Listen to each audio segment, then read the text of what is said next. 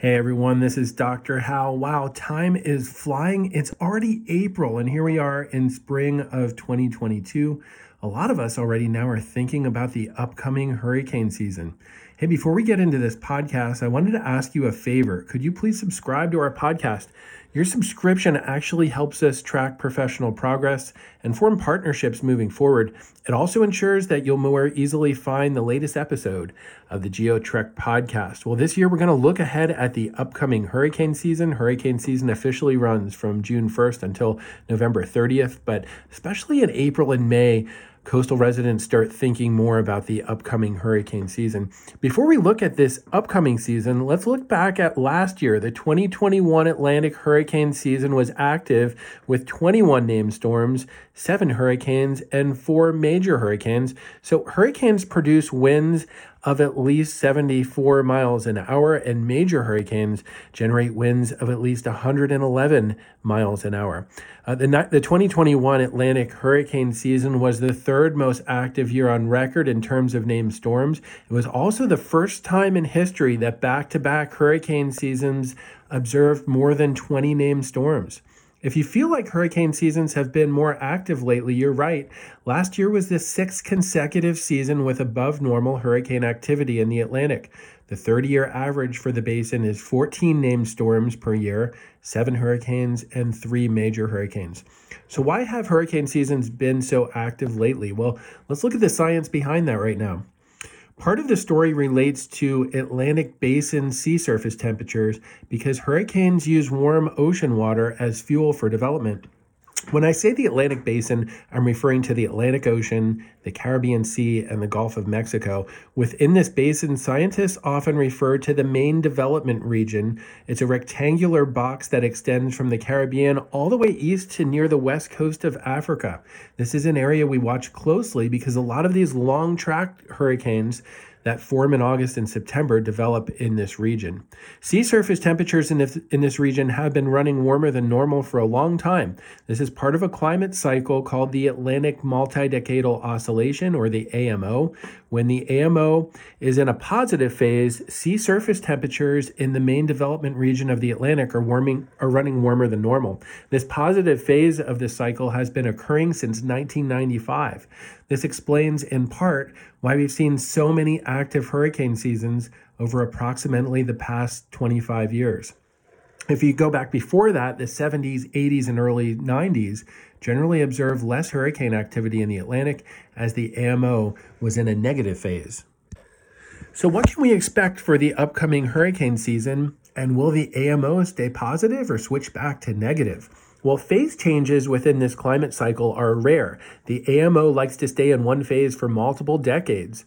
So we would not expect to see frequent changes with this pattern. I just glanced at the latest map of sea surface temperature anomalies, or how unusually warm or cold the water is out there in the Atlantic. These come from NOAA, and it showed that most of the Atlantic basin is observing warmer than normal ocean temperatures near the water surface. We call that sea surface temperatures.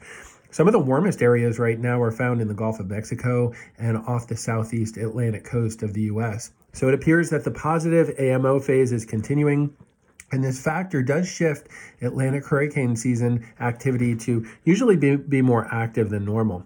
What are other factors we consider when we look at these hurricane forecasts? In recent years, we see a lot of groups submitting or, putting out these hurricane forecasts of how many hurricanes we can expect, how many named storms. What are other factors besides the ocean temperatures in the Atlantic that go into the ingredients for predicting the activity of hurricane season? This might sound odd, but another thing that we look at are the water temperatures in the equatorial Pacific Ocean. But this is to predict hurricane activity in the Atlantic. Why would the Pacific Ocean water temperatures matter? Well, we look at an area really west of Peru and Ecuador off the coast of South America. And in this rectangular box, we look for the water temperatures when they're warmer than normal in this region. It's a phase called El Niño. So warm water in the Pacific, we call it El Niño. That leads to increased thunderstorm activity in the region, which tends to produce more wind shear, or winds that change direction with height in the atmosphere near Central America, the Caribbean Sea, and the Gulf of Mexico. The presence of wind shear in this area decreases hurricane activity. Some warm water in the Pacific equals less hurricanes on average in the Atlantic. By contrast, when the waters of the equatorial Pacific run colder than normal, this is called a La Niña. During the La Niña phase, thunderstorm activity in this region decreases, as does wind shear near Central America, the Caribbean, and the Gulf of Mexico. This means colder Pacific water usually correlates with more hurricane activity in the Atlantic. So a recipe for an active Atlantic hurricane season is a positive or warm phase of the AMO. Remember, the AMO is the Atlantic Multidecadal Oscillation. It refers to sea surface temperatures in the Atlantic. And a negative or cold phase in the climate pattern that we call ENSO, which stands for El Niño Southern Oscillation. This is getting into those Pacific water temperatures. When the ocean temps are warm in the Atlantic and cold in the Pacific, we generally observe more Atlantic hurricane activity. We should also be aware that the ENSO, or the El Niño Southern Oscillation phase out there in the Pacific, goes through phase changes much more rapidly than the AMO, meaning water temps in the equatorial Pacific change more frequently than in the main development region of the Atlantic Ocean. Columbia University in New York City has a great webpage showing past Pacific water temperatures as well as future predictions. You can find this by doing a web search for IRI/CPC ENSO forecast, or if you just put in Columbia University El Niño Southern Oscillation forecast, something like that, I think you'll find it. It shows that the past Pacific water temperatures are plotted back to 1982 for an area or a rectangular box called Nino 3.4. This is a specific area along the equatorial Pacific, often used by climate scientists to study long-term climate patterns. The graphic shows that phase changes for this climate pattern are most common on a 1 to 3 year time frame, sometimes even shorter than that. Sometimes a phase change, may happen in 6 to 9 months, but very often we see 1 to 3 year cycles for El Niño Southern Oscillation. The longest continuous phase for this climate cycle was a 4 year La Niña phase that extended from early 1998 to early 2002. More recently, we've been in a La Niña phase since early 2020. La Niña phases through the summer of 2020 and 2021, in addition to the warm water temperatures in the Atlantic, are the two biggest reasons that the last two hurricane seasons in the Atlantic have been so active. So we're currently observing a La Niña in the equatorial Pacific, but what is the forecast for the heart of this upcoming Atlantic hurricane season? Well, the Columbia University website provides a forecast for 3-month blocks. An especially important block are the months of August, September, October. So this is a forecast looking at this next August, September, and October.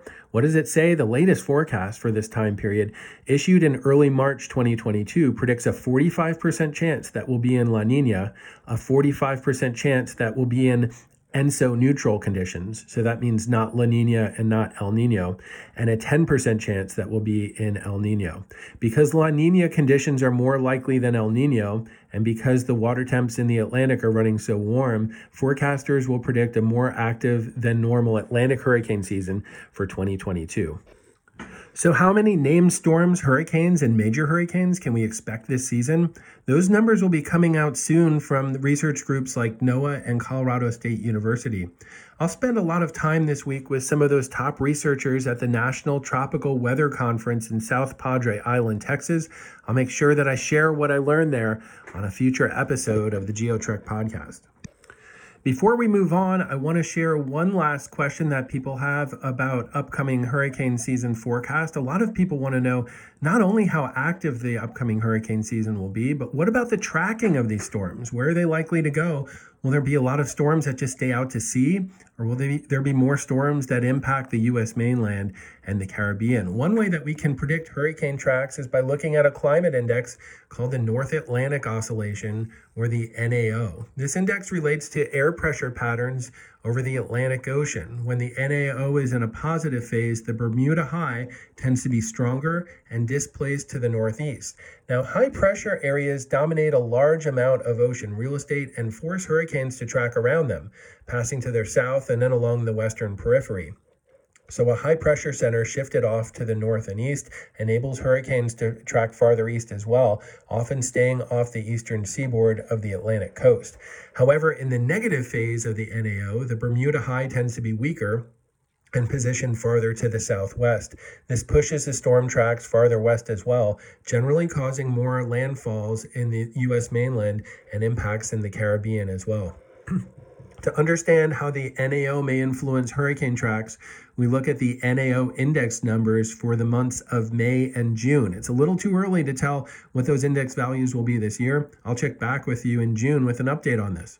As hurricane season approaches, what are some of the other important stories and, more trends that we've been seeing that we want to look back in recent hurricane seasons? I've compiled a list of 5 important topics from the tropics. Let's check this out now. We're going to be looking now, really looking back at the last couple years and looking at some of the trends and some of the stories that have come out and really things that we can learn from the past several hurricane seasons that may and really change or help us to improve the way we respond and prepare for hurricane season for this upcoming year. Number 5, be prepared early in the season. Last year was the 7th consecutive year in which we had the first named storm developed before the official start of hurricane season on June 1st. While the official start of hurricane season has not moved up, the National Hurricane Center has begun issuing a tropical weather outlook starting on May 15th. So again, 7 years in a row where we've had a named storm in May or before. That seems to be a trend, and it's something that we need to keep an eye on. Again, we often think of hurricane season starting in June 1st. What if you have a named storm moving ashore during mid or late May? Are you prepared for that? That's coming up sooner than we think. So be prepared for early storms. Flooding, of course, can happen even if we don't have a named storm, especially for our areas in the southeast U.S. and along the Gulf Coast.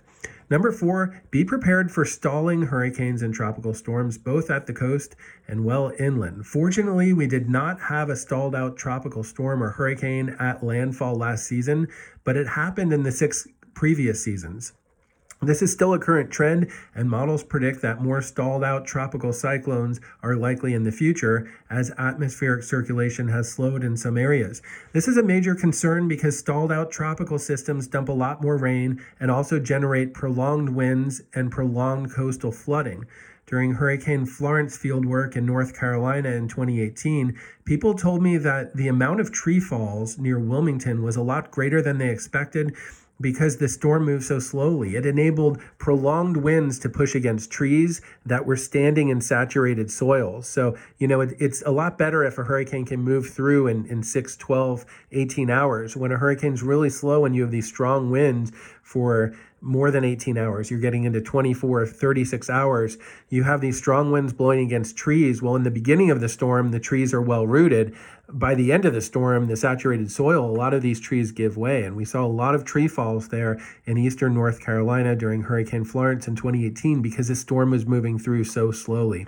These stalled-out tropical cyclones also generate tremendous rainfall totals, not only at the coast, but really far inland. This is getting into cities like Houston, Baton Rouge, getting into Montgomery, Alabama, Raleigh-Durham, North Carolina, Wilmington, North Carolina, right? They're elevated there a little bit. They're not as prone to storm surge, but these areas that are inland, even much of South Carolina, saw a lot of this in 2015. Places like Columbia, South Carolina, not a place that people always think as the worst place for hurricane impacts, but all of a sudden, when we have tremendous rain moving inland and we have a stalled out storm, we can see impacts well more than even 50 or 100 miles inland from the coast. So are you prepared for tremendous rainfall if you're within a couple hundred miles of the coast?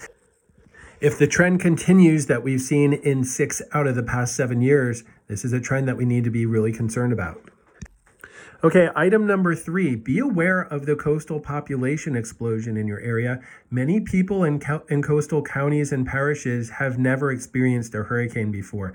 This is a story that I picked up last year. We had Hurricanes strike the Texas coast last September. It was called Hurricane Nicholas. It came in around September 13th to 14th. Nicholas made landfall along the Texas coast as a Category 1 hurricane with maximum sustained winds of 75 miles an hour. The eye came ashore down the coast from where I live, so it came ashore down by Matagorda Bay along the central Texas coast. I documented the storm from my hometown here in Galveston, where I drove around streaming videos of wind and flood damage during the storm. I was trying to document as many impacts as I could. While I was able to capture some great wind and flood footage, I knew the winds in Galveston were far from hurricane force. It seemed to me like they were maybe in the 40s to 50s. I was shocked the next day to go on social media and see tons of people in Galveston saying, wow, we just survived a hurricane. So officially down the coast, Nicholas was a hurricane. Here in town, I knew we were far from hurricane force winds. The official National Hurricane Center report for Hurricane Nicholas has now come out, and they said that the maximum sustained winds in Galveston, where I was filming, were sustained at 43 miles an hour with gusts to 62 miles an hour. Now, hurricane force winds are sustained at more than 74 miles an hour, so Nicholas would have had to produce winds 31 miles an hour stronger than it did to really be a hurricane strike on Galveston, or wind gust of at least 12 miles an hour stronger to produce hurricane force wind gusts. So this was really far from being a hurricane here. It got the trees blowing around a little bit. We did have some minor flooding, but mostly I think it opened the eyes of locals. As I shared my perspective on social media, a lot of locals were really shocked. A few replied, "You mean that wasn't even a hurricane?" They were surprised because we did have some tree falls in town. We had some power outages, and all of our, buildings, our roofs, our windows were rattling. The storm kind of shook us up, but we didn't really see the devastation that a hurricane would cause.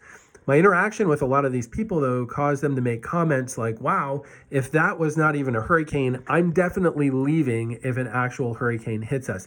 This is important because we often talk about hurricane forecast in miles an hour and what we're expecting the winds to be. But what people often do is they're really comparing it back to something that they can reference in their history. And so if you have a lot of people, if you have thousands or even, along the entire coast of the U.S., we have millions of people that that are living in coastal counties and parishes, but they've never experienced a hurricane before. And so they really have no reference point.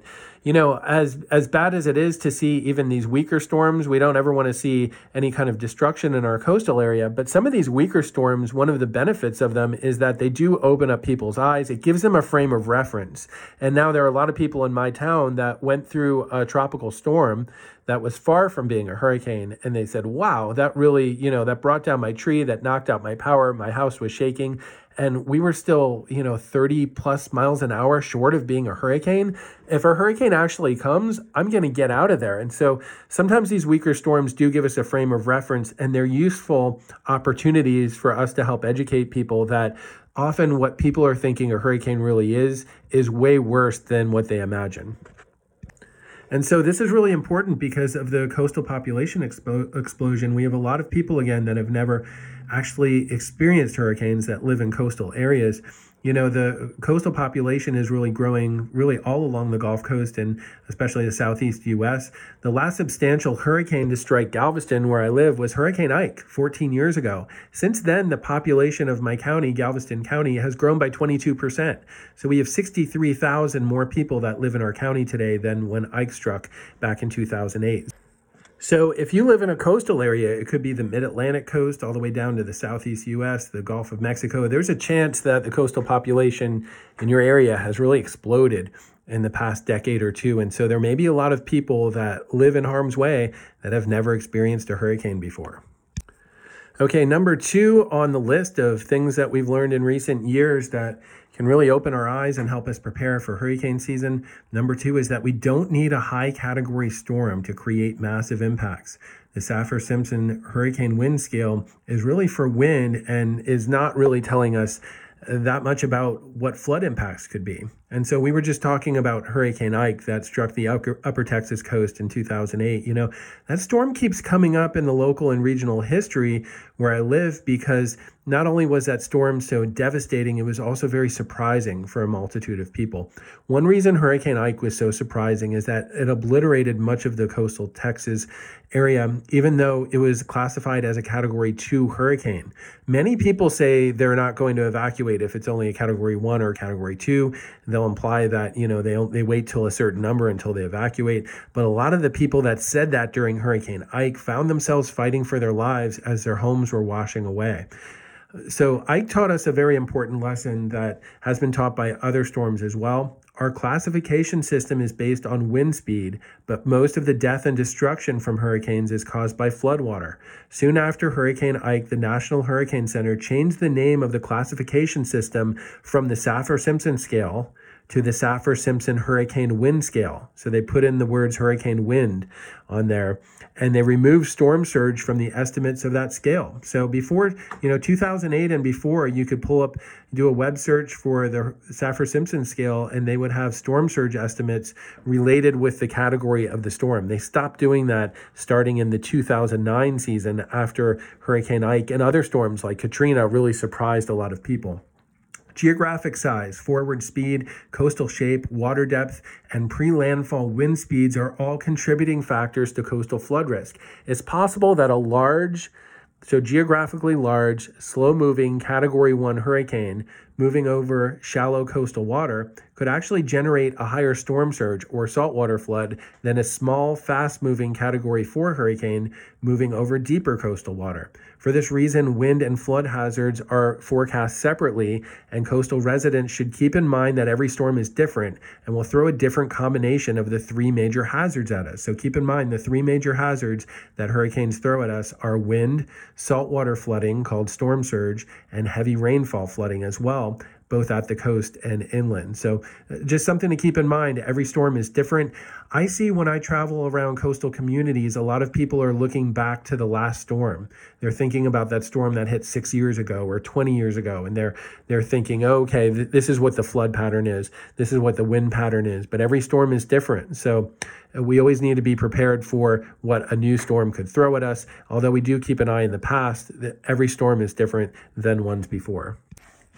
The number one new perspective that I gained from the 2021 hurricane season by far, and we're going to spend a little bit of time on this one, it's the dangerous impact and the troublesome trend observed in rapid intensification of hurricanes near landfall. Last season was the fifth consecutive season in which a hurricane intensified by at least 40 miles an hour in the 24 hours before landfall. This happened when Hurricane Ida roared ashore there in Southeast Louisiana. It intensified by an amazing 55 miles an hour in the 24 hours before landfall, and it approached the Southeast Louisiana coast with 150 mile an hour sustained winds.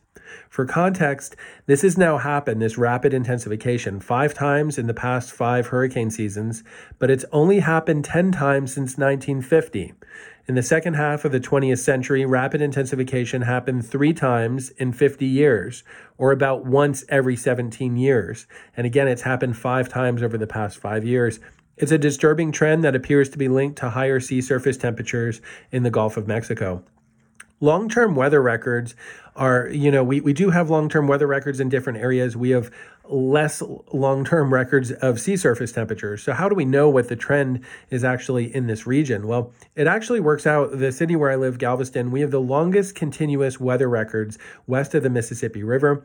And I did an analysis of the overnight temperatures in Galveston for the months of June through September to see if I could find any long-term trend in the number of hot nights. So hot night is really a night where I chose a minimum temperature of 84 degrees. I wanted to see, is there a change in the number of hot nights in Galveston over time? And the reason I chose nighttime temperatures is because we don't have sun at night. So we're taking the sun out of it. We also see less rainfall at night. So things are a little more consistent. Also, Galveston is an insightful location for this analysis because in the summertime, we get a consistent southeast wind that's just blowing onshore really for months at a time, typically in Galveston during the summer months. And so I wanted to look at, this onshore wind blowing over, and here in Galveston, we're right pretty much on the beach. I wanted to see if there was a trend in our overnight temperatures going back more than 100 years, because these overnight temperatures should be very influenced by the Gulf of Mexico water temperatures. When I plotted out the occurrence of hot nights, I couldn't believe what I found. I found that Galveston never had a night with an overnight low of 84 degrees or higher until 1927. And then throughout the 20th century, the number of hot nights started increasing. The first overnight temperature of 85 degrees happened in the mid-1990s. In the past several years, the number of hot nights has absolutely exploded. In 2019 and 2020, we observed more than 25 nights of hot nights per season. Again, this is a night with an air temperature of at least 84 degrees. We've had 25 of them in 2019 and 2020 each year, or actually more than 25. And in 2019, we observed the first nights with a low temperature of 86 degrees. It happened three times. And in 2020, we observed the first time that we had an overnight low of 87 degrees. It happened four times, and we had three more at 86. This is just exploding when you look at the graph. Again, it never even happened before 1927 as far as an overnight low of 84. And now we're popping off 86s and 87s. It's just hard to believe how much this has changed. The explosion in the number of hot nights is likely correlated to hot water temperatures in the Gulf. Last year, we maxed out with a highest water temperature here along the Texas coast of 91 degrees at our nearest tide gauge. That's right, water temperature of 91 degrees. When you walk into that, it feels like water that you almost just like took off the stove. It feels very warm and almost like you can't believe that it feels that way out in nature when you're not in a hot spring.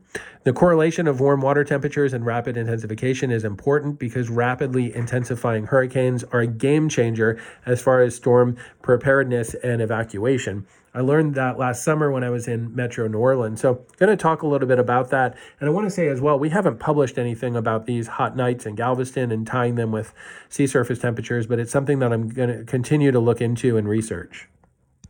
So I want to talk a little bit here about the impact of these warm water temperatures and the rapidly intensifying hurricanes and why this is a game changer at the coast. And I come back to this story that I got last year during my field research in Metro New Orleans. This was late August in the days after Hurricane Ida. And I talked to this couple that was in LaPlace, Louisiana. It's kind of on the western end of New Orleans Metro. This couple stayed for the hurricane.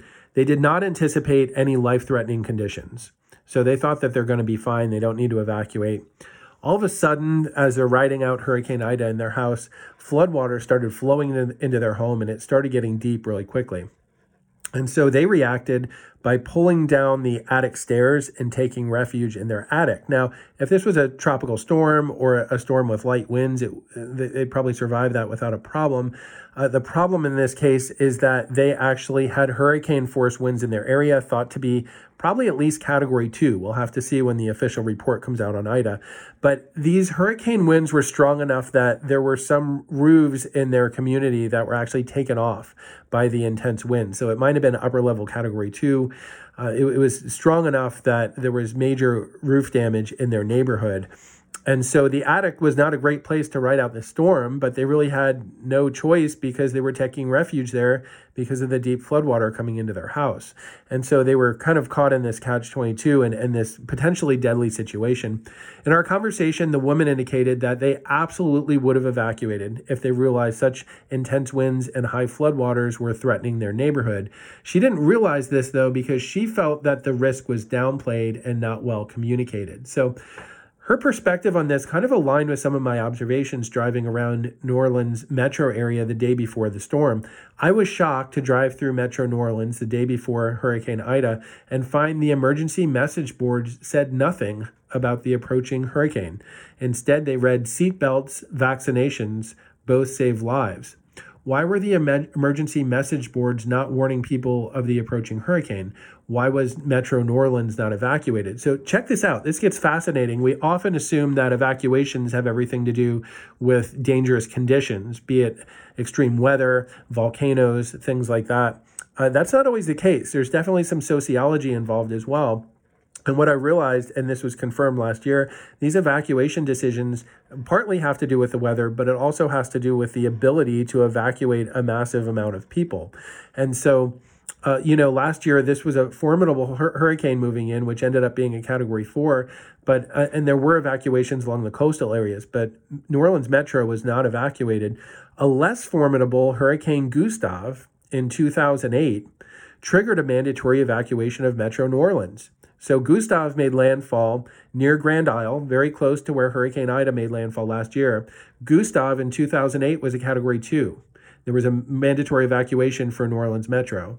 Last year, we had a similar track storm make landfall as a Category 4, But there was no mandatory evacuation 13 years later.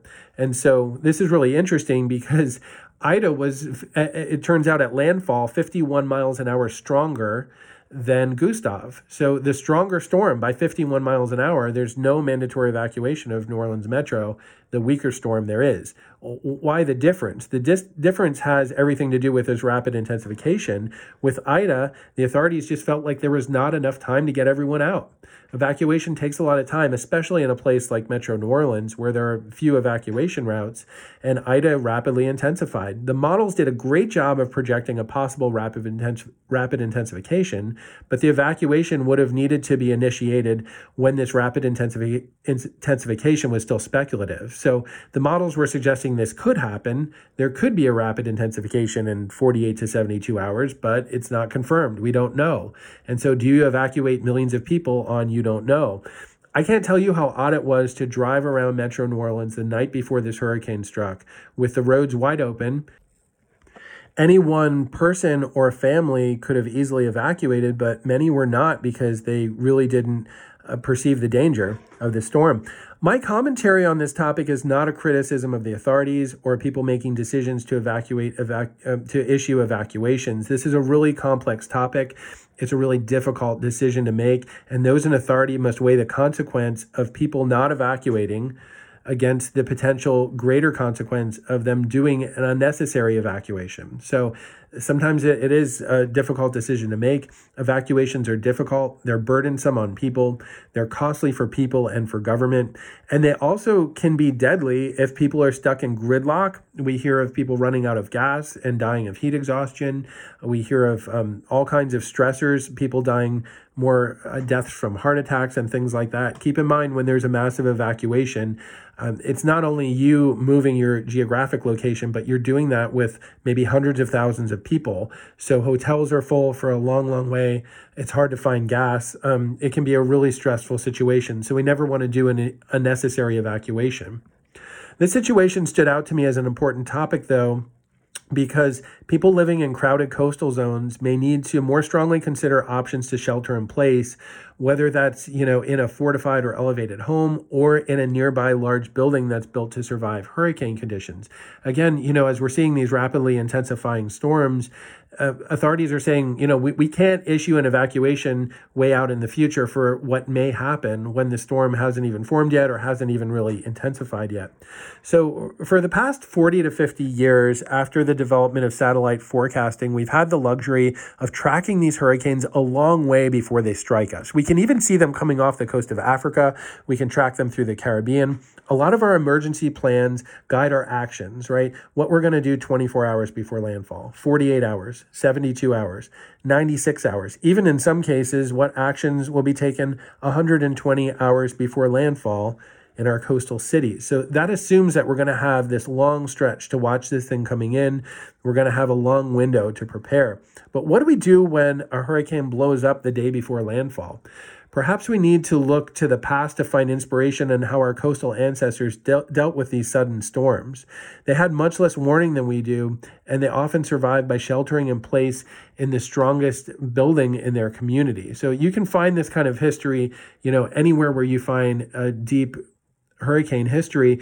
And I often bring up cases from Galveston. It's where I live, and there are so many amazing examples. 122 years ago, the deadliest natural disaster in U.S. history struck my neighborhood here in Galveston.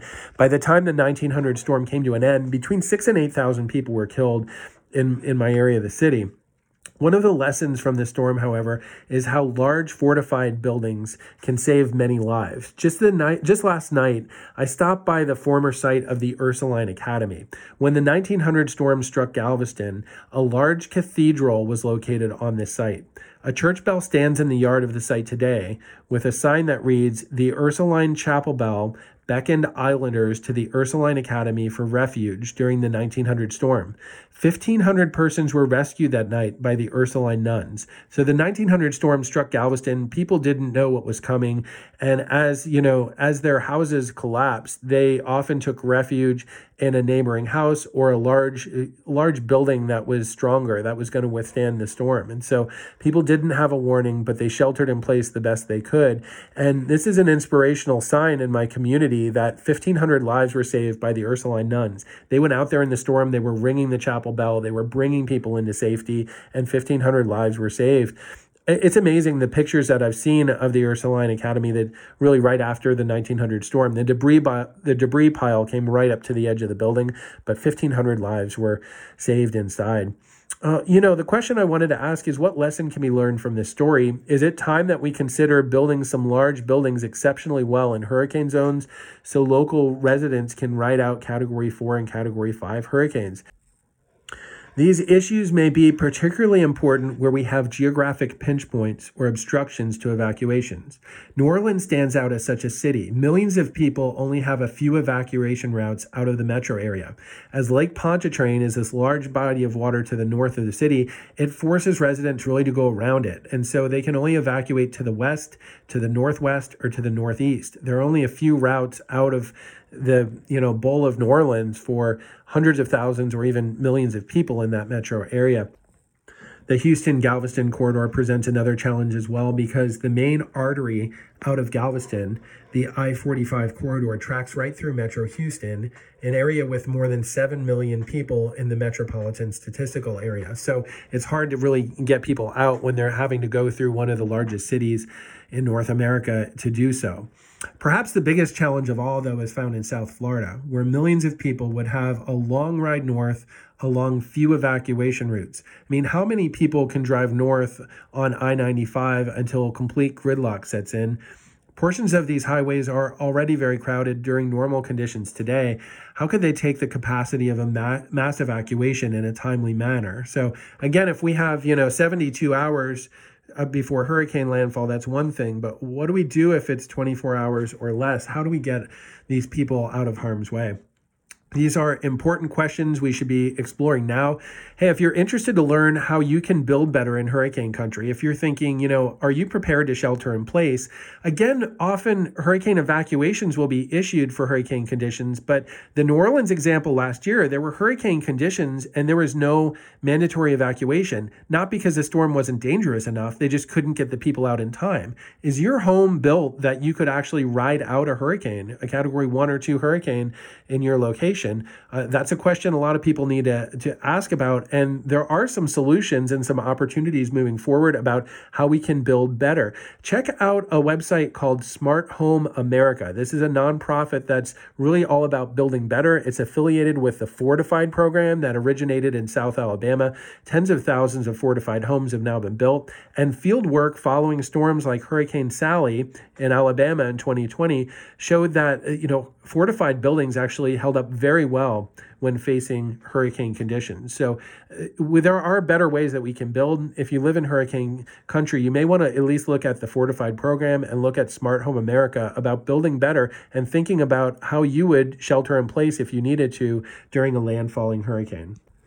Well, hey, everyone, thank you so much for listening to this podcast. We wanted to really started talking about hurricanes again and getting people thinking about storm preparedness as we look ahead to the 2022 Atlantic hurricane season. We looked at the seasonal forecast. We looked at some of the science behind that. And we also looked at some of these important factors and trends that we've seen in recent years, which, give us an idea of how we can maybe better prepare as we move ahead towards this hurricane season. Before we wrap up this podcast, a couple action items for you. I mentioned that I'll be presenting at the National Tropical Weather Conference this week in South Padre Island. You can actually join us and participate online. Most of the sessions are Thursday, April 7th. And Friday, April 8th.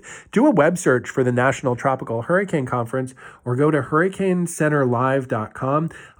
I'll be presenting the afternoon of Friday, April 8th. You can check out my presentation. You can even interact. A lot of times we'll have live questions that you can actually remotely interact with the presenters and ask a question. I also have 3 discussion questions for you about this podcast episode. Let's have a dialogue about these questions on our Facebook page called GeoTrek the Community. Okay, question number 1. Let's interact about this. Let's have some back and forth. Does the seasonal hurricane forecast change your behavior at all? Will you do anything different if an active season is forecast versus an inactive season? Why or why not? That's question number 1. Question number 2, have the trends of stalled out tropical storms and hurricanes impacted you at all? For example, have you experienced tremendous rainfall amounts from, you know, if you're inland, maybe you're 50, 75, 100 miles inland, have you experienced a storm just stalling out on landfall and dumping tremendous amount of rain, even if you're not at the coast or if you are at the coast? I was curious to hear if people have observed these stalling out hurricanes and tropical storms and what the impact was on you. That's question number two. Now let's move on to question number three. What are your thoughts about rapid intensification of hurricanes near the coast? How has this changed your evacuation plans or preparedness of your home? And would you feel comfortable sheltering in place in your home or a nearby building during a strong tropical storm or hurricane? Why or why not? Well, hey, everybody, that's all for this week. A huge thank you to our faithful listeners for your continued support of this podcast. On behalf of the GeoTrek production team, this is Dr. Hal signing off from Galveston, Texas. I'll catch you on the next episode of the GeoTrek podcast.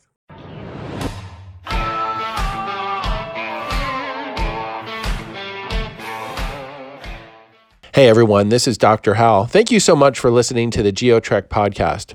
If you're wondering how we come up with such interesting topics each week, we rely on an amazing global community to help direct our scientific fieldwork, articles, and podcasts. If you have an idea for a topic or can connect us to an outstanding future podcast guest, please reach out to us on our website at geo-trek.com or on our Facebook group called GeoTrek The Community. On behalf of our GeoTrek production team, this is Dr. Hal. I'll catch you on the next episode of the GeoTrek podcast.